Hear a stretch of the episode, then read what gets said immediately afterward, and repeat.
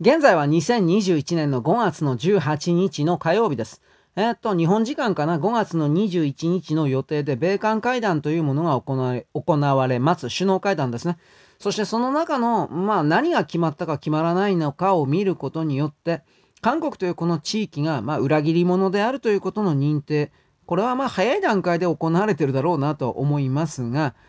ここから韓国を外して台湾を実際に入れるという動きが、起きてしまったのかどうかということを我々は観測する必要があると思います。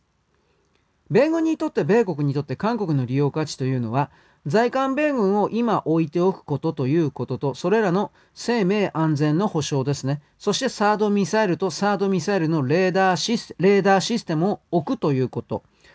これをですね守りさえすれば韓国がどうなるか知ったことではないということ。今まではそれらのいろんな条件を満たすために韓国という地域にえー、一方的にお金を貸し与えたり技術をやったりなんかしていたんですがそれをやって韓国という国家の体制を強化し拡大することの結果韓国が何をしたかというと米国の明確な敵である中国に全ての情報を流し中国にさらに投資をするという形で中国の国家機能を強化すると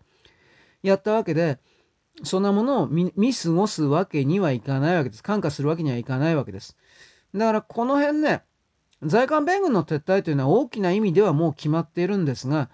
ただ、いつになるかとかそういうことは正直わからないです。韓国という地域は最後の最後の最後までこの在韓米軍に居座ってもらいながら、自分たち韓国人は兵隊として外に出さず、米国人に守ってもらい、さらに指揮権ですか？命令する権利も取り上げようといろんな画策してましたが、まあもちろんこれは跳ねつけられてふざけんなとなって、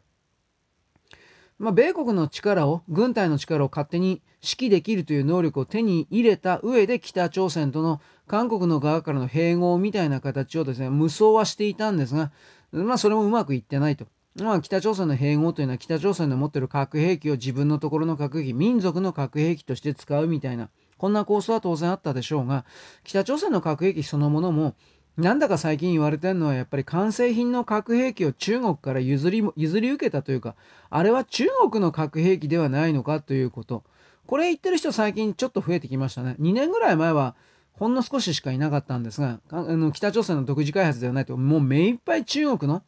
核実験の手引きというか核実験を中国のなんだろうオーダーの代わりうん注文書を受けて核実験みたいなことやってデータを渡す代わりに核ミサイルもらってる的な。わかんない。でも、これはあの中国と北朝鮮との関係において、2016年よりも前の段階においては北朝鮮と中国の間で戦争が起きるかもしれないぐらい仲が悪かったということを知っていると、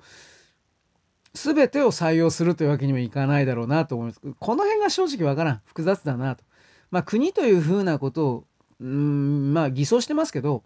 その中に複数の集団の氏族というか部族というか、そういうものがあって、それらが国境線なんかの枠を超えて、えー、向こう側で同じ名字の氏族氏族がつながってネットワークを形成しているみたいなそれですから我々が現代の地図を見てここに国境線が引かれてあるねというふうな実際のつながりとはちょっと別のものがあのアジア圏極東アジア圏にあるのだという理解を持ってあれをあの地域を見るとですねなんとなく分かってくんじゃないかなとまあこれ勝手にいつも思っておりますけれども。とにかくこの米韓の首脳会談で、まあ、おそらく韓国の言うような主張というか、要求は通らないと思いますが何が通らなくてそして逆に米国から何が要求されたのかまた全く何も要求されなくてスルーされるだけの状態なのか。あのメガネのおっさんは結局、うん、会談は大成功だったみたいな嘘をどうせやるでしょうがどうかしらね。わかんない。蜜月的に例えば韓国と米国が仲良しですよ。米国は韓国に対して大きな何かを約束しましたよという記事が出た時にここに注目してください。サードミサイルの新たな、なんだろうね、拡張拡充の動きを約束させられたから、そんな風な発表が出てきた、だとか。でもそうなったら韓国政府が中国と結んだ三府の誓いというですね、しません、やりま、米国の言うことは聞きません、しません、やりません的な。これを明確に破ることになるので、そうなったら、その表の報道は別として、中国の中で例えば芸能活動やってるのは韓国タレントであるとか、あれらの完全なる追い出しが始まるので、間違いなくそれは始まるので、そういうことの綱引きの具合を見てくださいというのが私の言い方です。はい、よろしく。ごきげんよう。